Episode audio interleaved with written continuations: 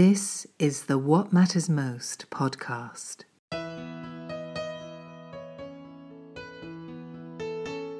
A 100% listener supported program. And now, here is your host, Paul Samuel Dolman. Welcome back to What Matters Most. Thank you to everybody who tunes in all over the world. I appreciate you and keep the emails and guest suggestions coming. I have a show that I'm so excited to do because I am fascinated by human relationships of all types, and of course, intimate ones and romantic ones, but also friendships, the relationship one has with themselves and even higher powers. And a wonderful book has come to my attention, and it's called An End to Arguing 101 Valuable Lessons for All Relationships. And you would know them from the bestseller Things I Wish I Knew When I Got Married, which I wish I had read 30, 40 years ago. That's just a great book. It's such an honor to welcome to the show for the first time Linda and Charlie Bloom. Thanks for coming on. Well, thanks for having us. I'm glad to be here. Me too. Thank you, Paul. Hey, how did you guys first meet? I would have to always figure out who you are a little bit too. Oh, we were hippies in the 60s in Boston, and we met at a barbecue uh, party, and it was pretty instantaneous for me. It took Charlie a little while to recognize that uh, we had something really good going. And, you know, we've been together uh, 54 years now. We just had our fifth wedding anniversary. Did you get it first just because inherently women are smarter than men? um, I think that I just recognized that he had a lot of beautiful qualities. The very first day that I knew him, I saw his wallet open and he had a baby picture in there. And I said, Who's that baby? And he said, That's my little sister. Beautiful little girl. And I checked off good father material. Then he told me a story. He told me a story about catching a mouse in a trap that didn't die.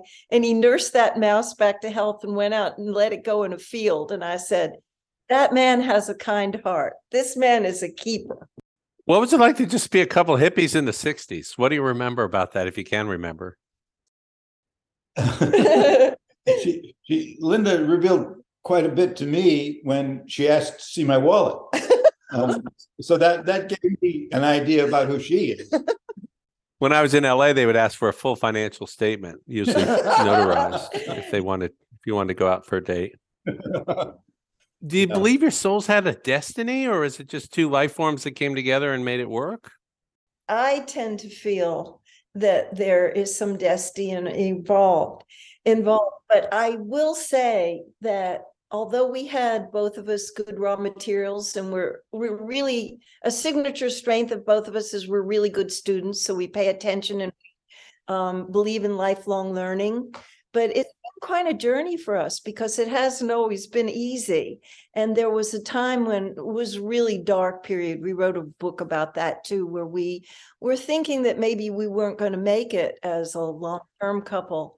But we got some good help and we instituted some of the things that we learned from them particularly about how I would manage my anger and resentment.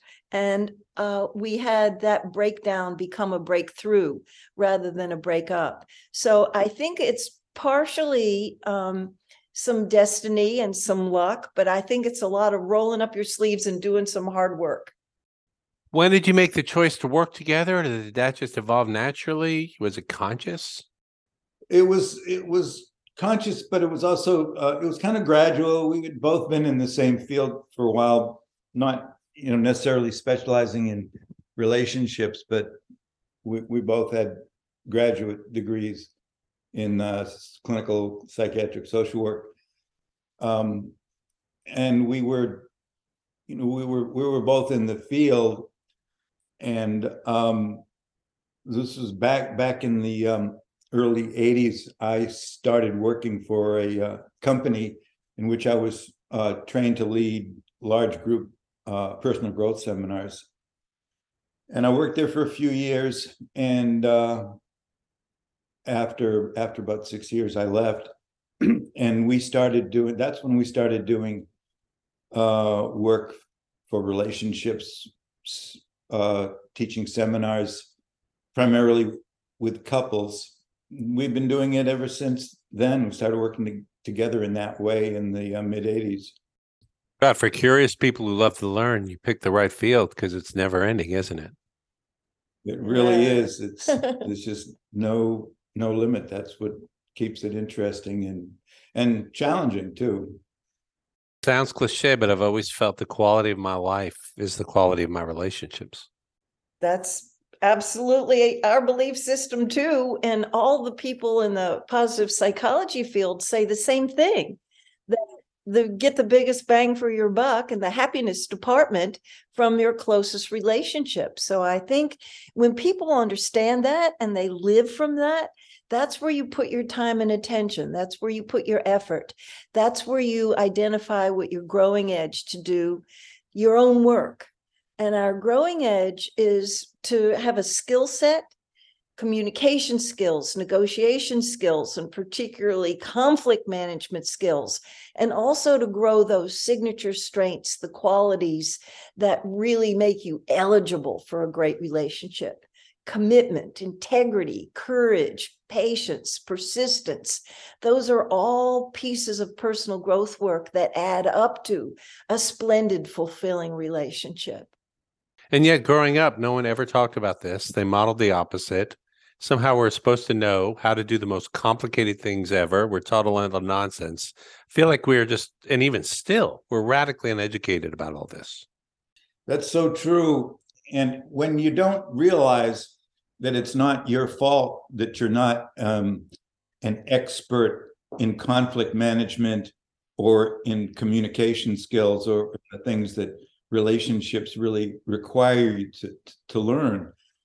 Uh, when, when when you don't realize that it's not your fault, you can tend to get into a blame situation where you either blame yourself or you blame your partner. And the problem with blaming is that it keeps you from learning because your focus is always on what you consider to be the problem and so you're not you're not really you're not really looking at at yourself with any degree of self-acceptance or self-understanding. You're not looking at your partner uh, with those same kinds of uh, perspectives.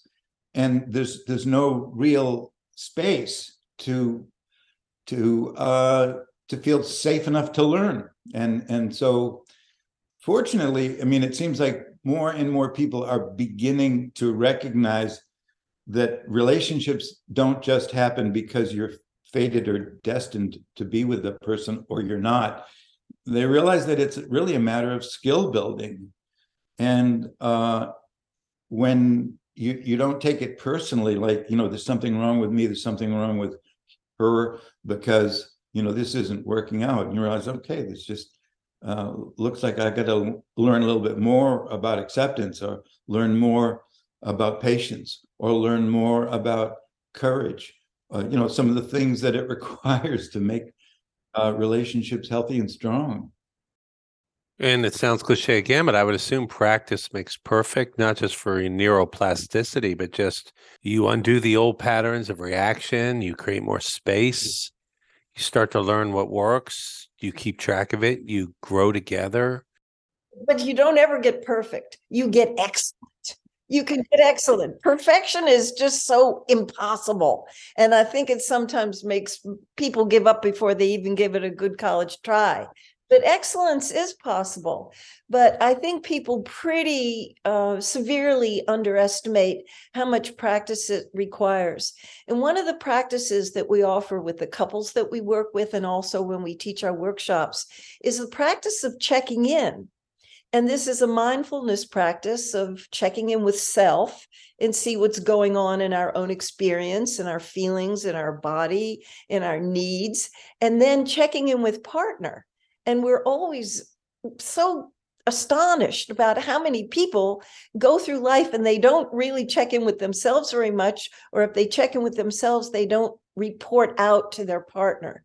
And this is such an essential skill to build a great relationship is you, you need to change to exchange your innermost experience. Because this is the person that you choose if you have a romantic partner of choosing all the world to show your innermost self to and to do it on a regular basis. And that's that's a demanding practice, but a, a one that bears a lot of fruit if you do it regularly.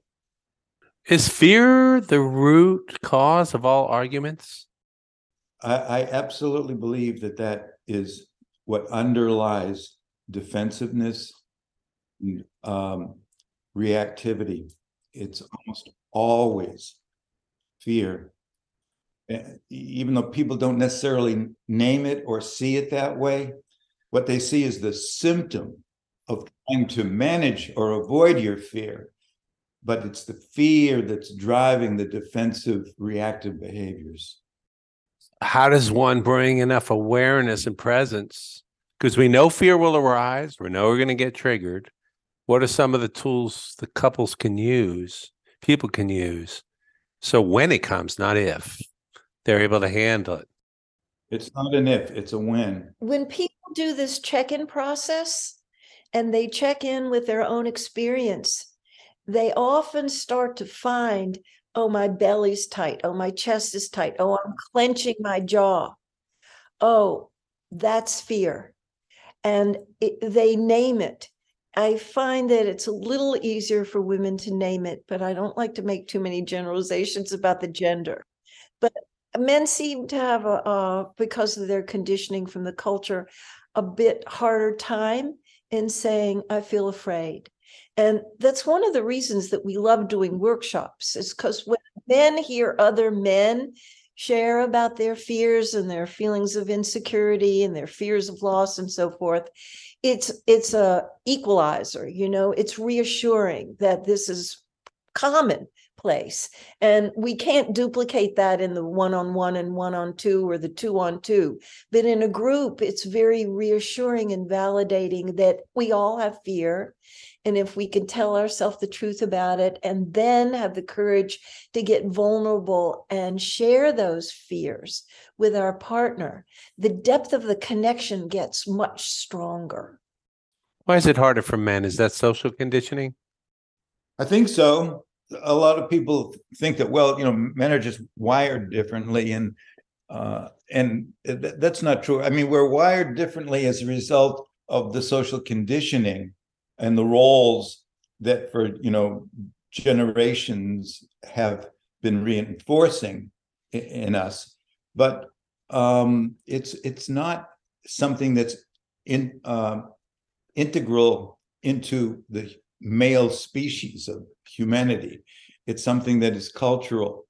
And and um you know the fear you know a lot of people don't understand well why would fear be such a big deal? Why would that is it that everybody is afraid of? And you know one of the things that makes relationships challenging is that uh we don't really uh understand that we've got two kind of conflicting tendencies within us that that we're dealing with all the time.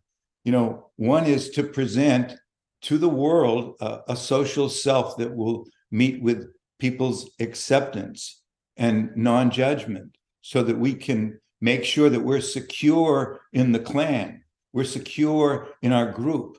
We're, we're safe.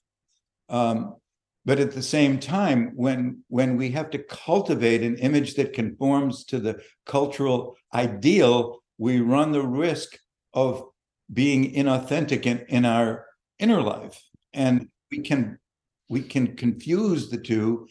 And and also there's the fear often comes up that i may be exposed to be somebody that i'm afraid people may not value or respect or approve of or love. And and that's essentially what you know what what the fear is about. It's about the exposure of what i know that what i know inside myself is somebody who is not who i am trying to convince the rest of the world i am. Yeah, and ultimately there's an inner child in there that doesn't want to be rejected and abandoned. Of course Of course, And- for all of us. we encourage people to get very specific about their fears because there tends to be certain fears that repeat themselves over and over. And that child who fears being abandoned, know, the fear of being controlled or engulfed by another person, the fear of being humiliated and ridiculed. These are very real fears. And when people can get a hold of them and admit, at least to themselves, have an intimate relationship with themselves first, and then dare to reveal that rather than conceal it, they're coming out from behind the image, um, the persona of who they present, the looking good self to the world.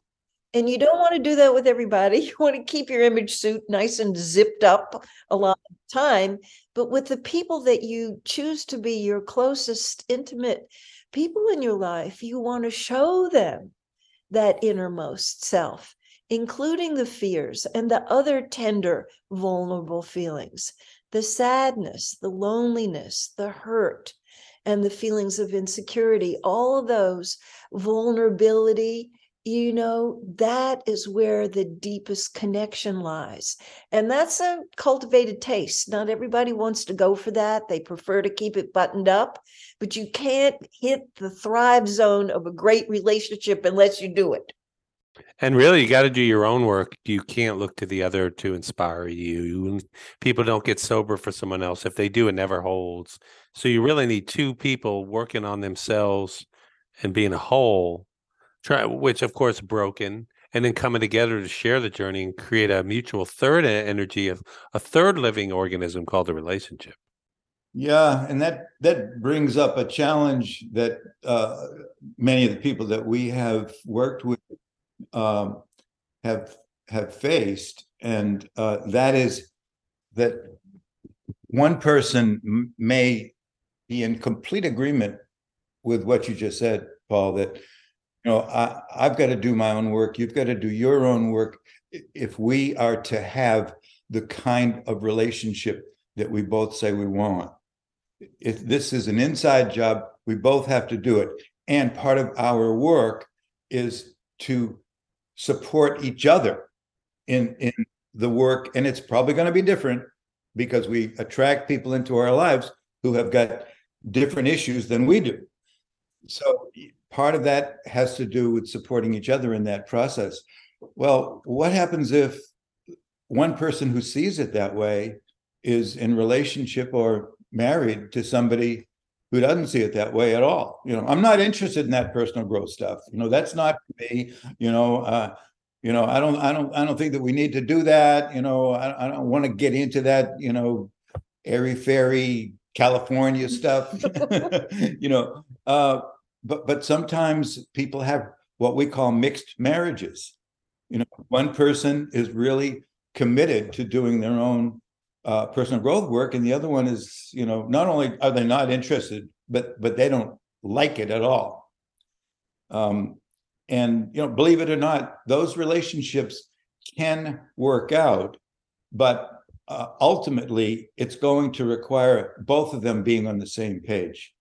So so it is possible to to have a potentially successful relationship, even when both people are on different pages but un, unless there is going to at some point be uh, sharing the same gr- common ground uh, th- that's a tough one Yeah, because I've seen relationships go apart because one person wants to do counseling, which I think should be mandatory, and others who re- simply refuse to go and want to sit there on the couch with their arms across their chest, and both male and female. It's gone both ways. I've seen it.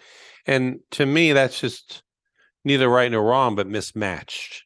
You know, f- whether it's on finances or I don't say you have to be, and I'm not the expert. You don't have to be identical, but there has to be overlap, and there's a lot of factors where if you don't share those basic things and certain pillars, I feel like you're going to just have a lot of conflict and fight about stuff. Now, you might say, oh, we could still make it work. But I always say, why try to change the orange into a lemon if you want lemonade? Just go get some lemons.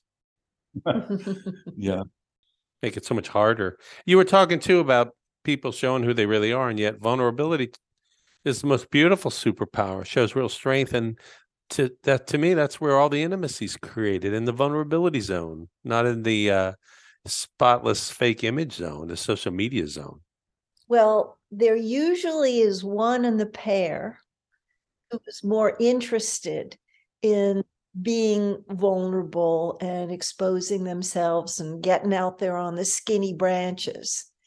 And the other person, then they may be interested in personal growth, but they're a little late to the game and they're a little bit more reticent, maybe a lot more reticent to play. That means that there's more responsibility laying with the person who has the deep desire, the longing for the intimate connection, complete with all the vulnerability. And they have to be artful about the way they appeal to the other person's enlightened self interest. There's a lot in it for you. Not this is not just for me. There's a lot in it for you. We're going to get along better. We're going to be closer. We're going to have more harmony, cooperation, collaboration, co creativity. We're going to have fewer arguments and we're going to have better sex. So there's a lot in it for both of us. Just experiment with me. Listen, listen and see how you feel when I show you my innermost self. And would you come and reveal some of your innermost self to me too? I would so enjoy it. And I want to be responsible about playing my part that I'm willing to initiate and I'm willing to model and I'm willing to do my damnedest to make the safe space so that you feel comfortable to come out of hiding and be with me. You had a nice chapter in the book. What's the but what's the biggest threat to relationships and according to that chapter you had in the book? Yeah, I think it's a great threat to the relationship to let the incompletions mount up. People sweep things under the rug and they don't want to deal with them and they hope they'll go away, but they don't go away. They they marinate in resentment they fester. And if you hide a wound under a bandage and you don't expose it to the light it can't heal. And so sometimes it's very challenging but you have to have those really difficult conversations that are scary and un- unpleasant and uncomfortable. When people let those incompletions and that unfinished business mount up, it can come rushing down on them like an avalanche and bury them. And you know, you know, Paul, you mentioned earlier you used the the word um, I, I think it was patterns um, that we bring into our relationship. And one of the one of the things that so many of us have heard growing up as kids is uh, if you don't have anything nice to say to somebody then don't say anything. And that can be a really dangerous habit because you end up withholding vital information out of the fear that it may be uh, upsetting to the other person to hear the truth. Um, so we we when we work with people we, we try to help them to to see it in terms other than either either I am brutally honest or else I keep my mouth shut and to see that there are other ways of responding when there's an upset or a breakdown or something that's distressing uh, that you you can express yourself um, honestly and authentically without without you know just dropping a bomb on the other person um, which is isn't to say that you know you have to share every single feeling and thought that you have with the other person. I mean i'm not saying that at all but something that's relevant to the relationship that's important it's feedback that the other person might need to hear about something that uh, is affecting you in a certain way. Um, if if we don't share something in a respectful way that it's important for the other person to know they're going to keep doing the things that were upsetting because they we haven't given them any information. So, so yeah, I totally agree with Linda that you know when you don't deal with disappointments, when you don't deal with upsets, when you don't address issues that are problematic, um, that that can be like a time bomb that at some point is going to go off. And here's another one that puts the relationship really at risk. You were asking about what puts the relationship in the danger zone. If people don't learn how to become champions of repair, they're really doing a disservice to themselves and their partner and their relationship. And all of the greatest relationships that I have ever seen over the decades that I've been in this field, they're all champions of repair. They know if they mess up, they fess up. They take responsibility for it. They know that if they need to apologize, they need to be careful about the timing and not rush it, to wait for the proper moment, and then give a sincere, comprehensive, heartfelt apology. And forgiveness is also an exquisite repair tool. And you can't force yourself to forgive and you can't force somebody else to forgive you. The timing has to be right. The learning has to take place so that the person trusts that if they forgive, it's not going to just happen again and again and again. And to have some kind of a contract between the two of you that you can do a do over. Do you know that came out wrong? I realized I had tone in my voice. Could I please say that again? Give me a chance to do it right repair. You guys are huge believers, and so am I. Because we know we're going to damage and break. We're like Edgar's, Edgar, what is Edward Scissorhands? We're unconscious. We're human. We forget. We don't eat enough. We eat too much sugar. We're tired. We lash out as wounded kids. Given it's a fact, so we have to be able to do triage, repair, and have those emergency units standing by and have all kinds of emergency facilities ready. And then we have to be able to say we're sorry and mean it and then do the repair. How does one repair relationship? I know there's a lot of ways. What are some of the better ways you all uh, love to think about?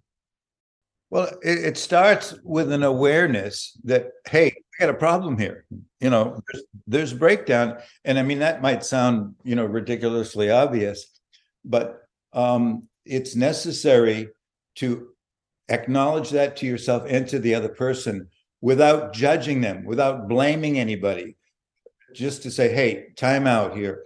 We we we've got a, you know, we got a problem here. We're not seeing this eye to eye. And and then to state your intention after you acknowledge the obvious, which is um, I want uh, I'm really committed to addressing this now. Is is this a good time for, us to, to, to talk about this? Are you available now to have this conversation? So to extend an invitation rather than a demand to the other person and let them know that you're concerned, that you have a desire to do this, that you that you uh, are inviting them to join you in the process, and then to tell them what it is that you hope to have happen out of having this conversation.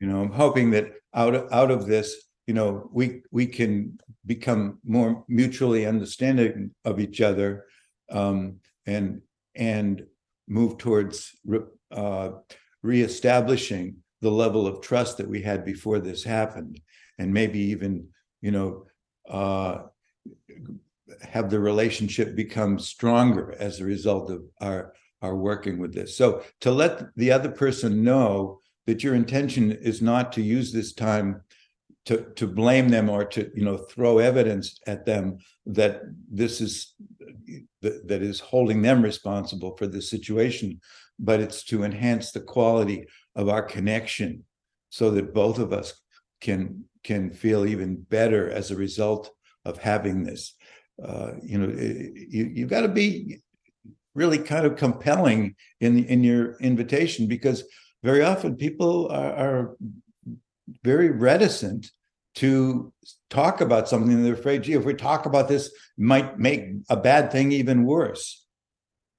To reassure them that, you know, you, they don't have to worry about you uh, attacking them. They don't have to worry about you holding them responsible for things, but you want to work cooperatively together um, so that you can both get back on track again.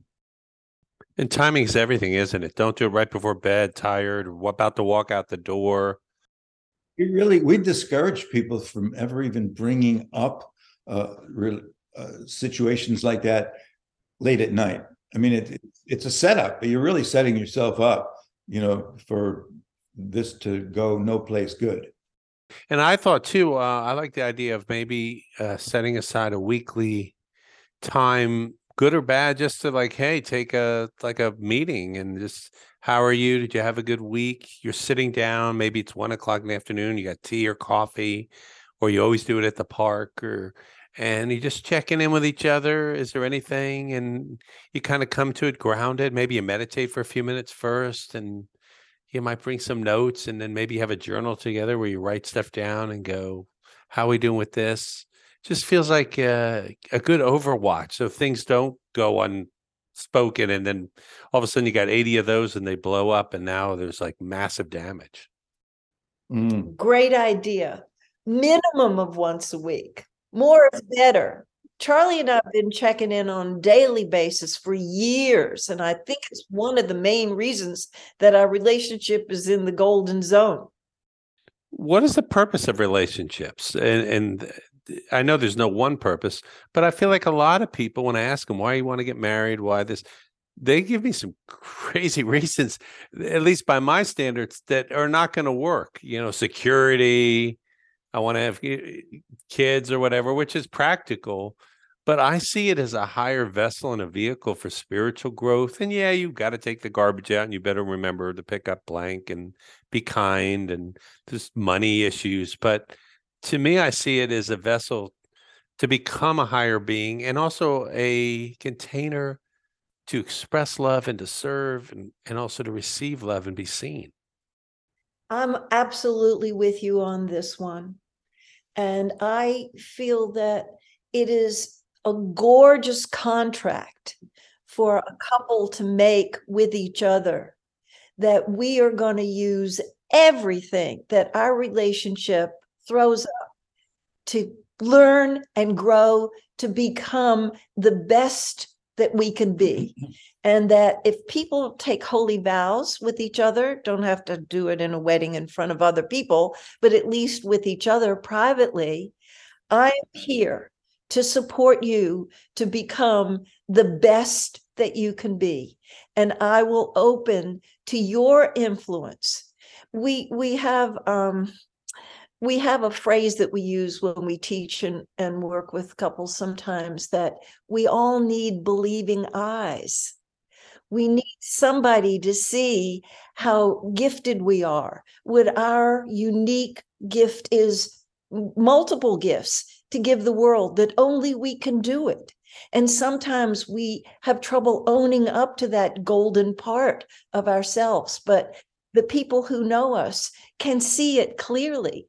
And if they support us to evolve in that way and mm-hmm. draw that out, then when we're old and on our deathbed and we're looking back over our life, we won't feel like we blew it. we feel like, yes, I really used my raw materials and I grew into who I could be. What are 10 magic words? We mentioned that at the end of one of our chapters about giving unsolicited feedback and advice to people. Um, I think that feedback and, and advice can be very, very beneficial. Um, however, when it is not really wanted or requested or solicited by the other person, you run the risk of getting in trouble. And so many of us have uh, been in relationships where we have either done that and gotten some blowback from the other person saying, you know, you know, I, I, don't want your advice right now. I didn't tell you my problem here because I want you to tell me what to do. I told you because I just don't want to feel alone with this. And I just want you to listen. I mean, I think we've all been on both sides of that equation, you know, where we've been the advice giver and where we've been the advice receiver. So the 10 magic words are if I want your uh, if I want your advice, I'll ask you for it. I love that one. Yeah. That that'll stop that. that that'll interrupt that habit. yeah, that's really good.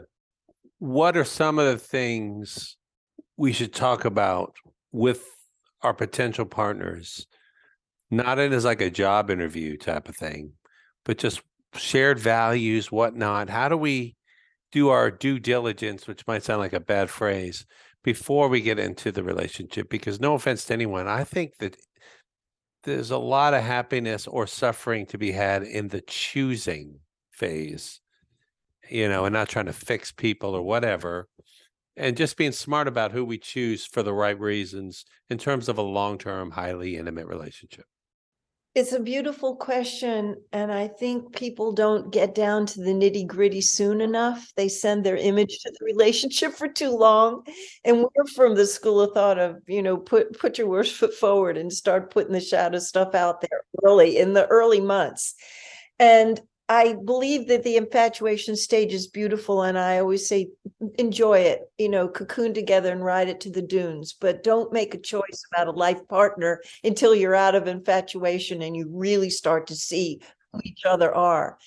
Wait until you hit uh, a challenge and see if the other person really shows up to work with you that challenging time.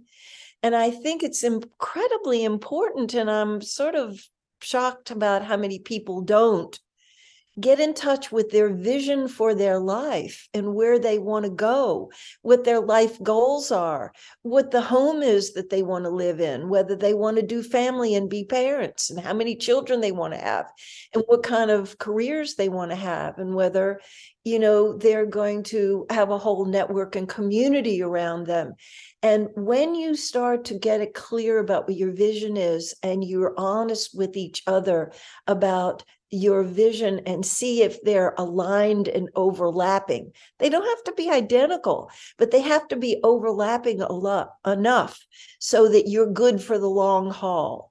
And I think so many people are not thinking about lifetime partnership these days. Their marriage is going out of vogue and they're thinking, oh, as long as it's fun, as long as love lasts, and if it gets difficult, we'll get another one. And I'm not from that school of thought. I'm kind of an old fashioned girl. But if you want to have long term committed partnership, it's wise to match up your visions in the beginning and then to have a pact with each other that you are going to do the work together to manifest that jointly. And as great as the connection could be and the consciousness, I feel like go get some help. Go see Linda and Charlie. Go see what resources you have. Go to seminars, read books together, grow, make it, you know, put energy into it. This is whatever you put in is going to come back. And as the more consciously you put it in, I feel like the greater your relationship's going to be. There's no no doubt in my mind that every word you're saying right now, Paul, is is true. I, I think that one of the things that prevents people from taking advantage of some of the very valuable resources for support that are out there is is not that they think that um, you know they shouldn't need it although that that's the case sometimes too you know people think well you know you know we should know this or we should you know shouldn't have to go to somebody else to fix us. Um but it, it really has uh has more to do with where they are compared to where they have been. Like if they've grown up in a very dysfunctional family and they move to they get into a relationship with a person um, and they experience a a lower level of dysfunction. I mean, it's not as bad, you know. You know, I, I've been I, I grew up in this horrible situation, and and you know this you know this isn't great, but you know it's it's it's a lot better than I, where I was then. And so there's this tendency to get complacent, you know, like they, they don't even think in terms of like how much better could it be they literally cannot imagine what is possible when two people live together in deep a deep shared reciprocal love and respect. They don't have any concept of that because they've never experienced it. They've never even observed it in their own families or with other people. They don't even know if it even exists that possibility.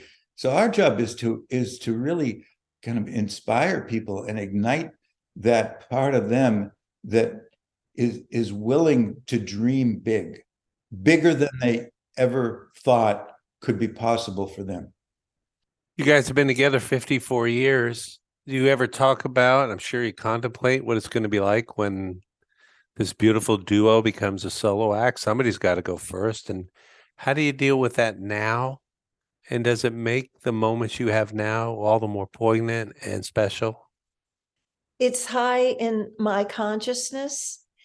And we actually talk about it frequently. And it does make each day that we have together more precious. Charlie just came back from teaching in Louisiana. He was there for six days without me. And we talk on the phone and i'm really glad glad that we do that when he's away and the conversations are meaningful but it's not nearly as sweet as sleeping in the same bed together and cuddling and having the amazing conversations that we have. And i know that uh, statistically speaking the men usually go first so i'm likely to be the one that has to go on without him. And i am attempting to have good relationships with my kids and my grandkids and my closest friends and some of my relatives because uh, I think that that does buffer the blow and to have some meaningful work that you're doing, whether it's paid employment or whether it's volunteer work, helps a person who's um, grieving the loss of somebody so important to them in their life. And I don't expect to have the level of happiness and well being if I have to be the one to go on alone. But I'm going to do my best to find uh, find meaning in life, being in service, and to uh, find find some kind of purpose that can help me keep going until I'm forced out of my body too. And that that awareness I think we're all elders in training, no matter whether we're in our 20s, 30s, 40s, or later.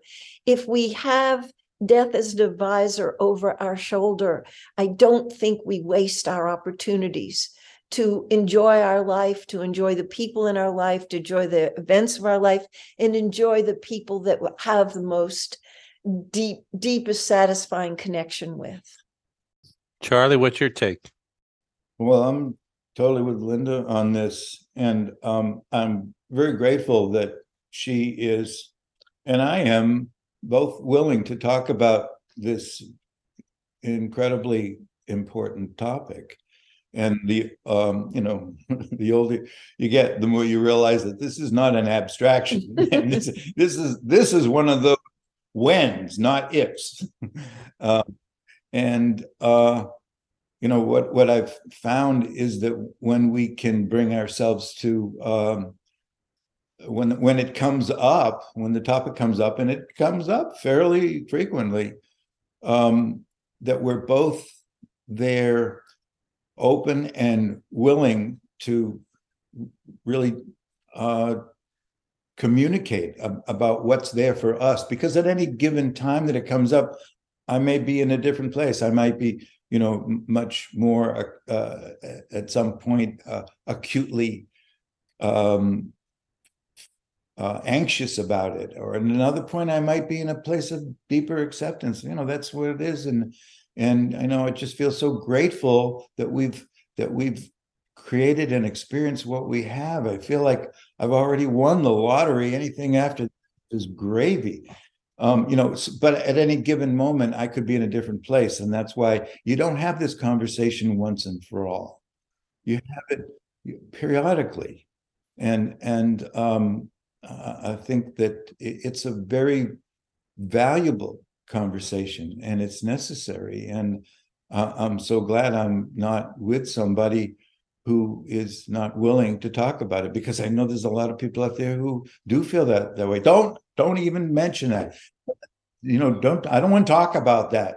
You know, um, that would be that would be a tough one for me. But uh, I think we both knew on on some level, you know, we knew who who we were getting involved with even at the very very beginning. We may not have known it consciously, but something inside of both of us told us that this is someone with whom I can fulfill my destiny in my life.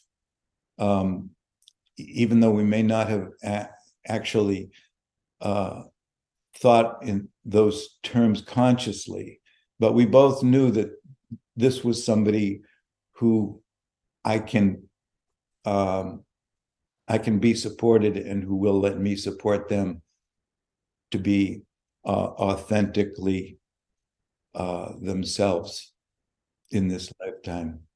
Isn't it just so wonderful that whatever designed us has made us capable of love, feeling it, expressing it, appreciation? It's just makes everything worthwhile. And to see it with the two of you or to see it in everything, I feel like how fortunate we are. And I'm so grateful for it. And it's endlessly mysterious, but I feel like it's the most important thing. It is important to use all of what life gives us as a growth opportunity, and particularly the wounds. The wounds can end up becoming our gift. It's because we didn't have the good models in our family and that we had to work as hard as we've worked that we have such depth of appreciation of what we've been able to create together and it's one of the themes in the in the workshops that we teach. And we're coming to tennessee in june. We're going to teach in tazewell at the well-being retreat center there. And we always um, hold out the possibility that all the crappy things of our life that we're in recovery from, um, that the wounded places, the painful places, the traumatic incidents of our life, they all that crappy stuff can be used as compost to bloom out of. Not to hold ourselves as deficient or damaged or a second in some way. And when you have that kind of an agreement that you're going to use the difficulties of the relationship as a growth opportunity, it's a whole different mindset.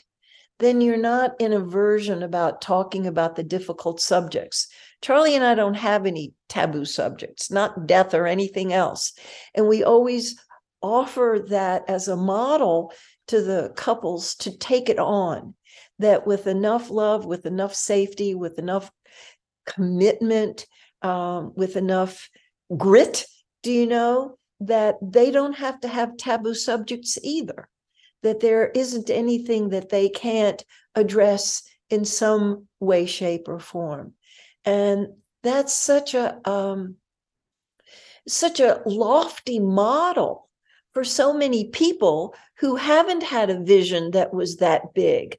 So we tell before and after stories about when we didn't know how to fight well and we were so manipulative and controlling and reaction machines and all of that. And people love it. They yum it up when we tell our before and after stories because I think it inspires them. If they were that screwed up and look how happy they are now, we could do it too.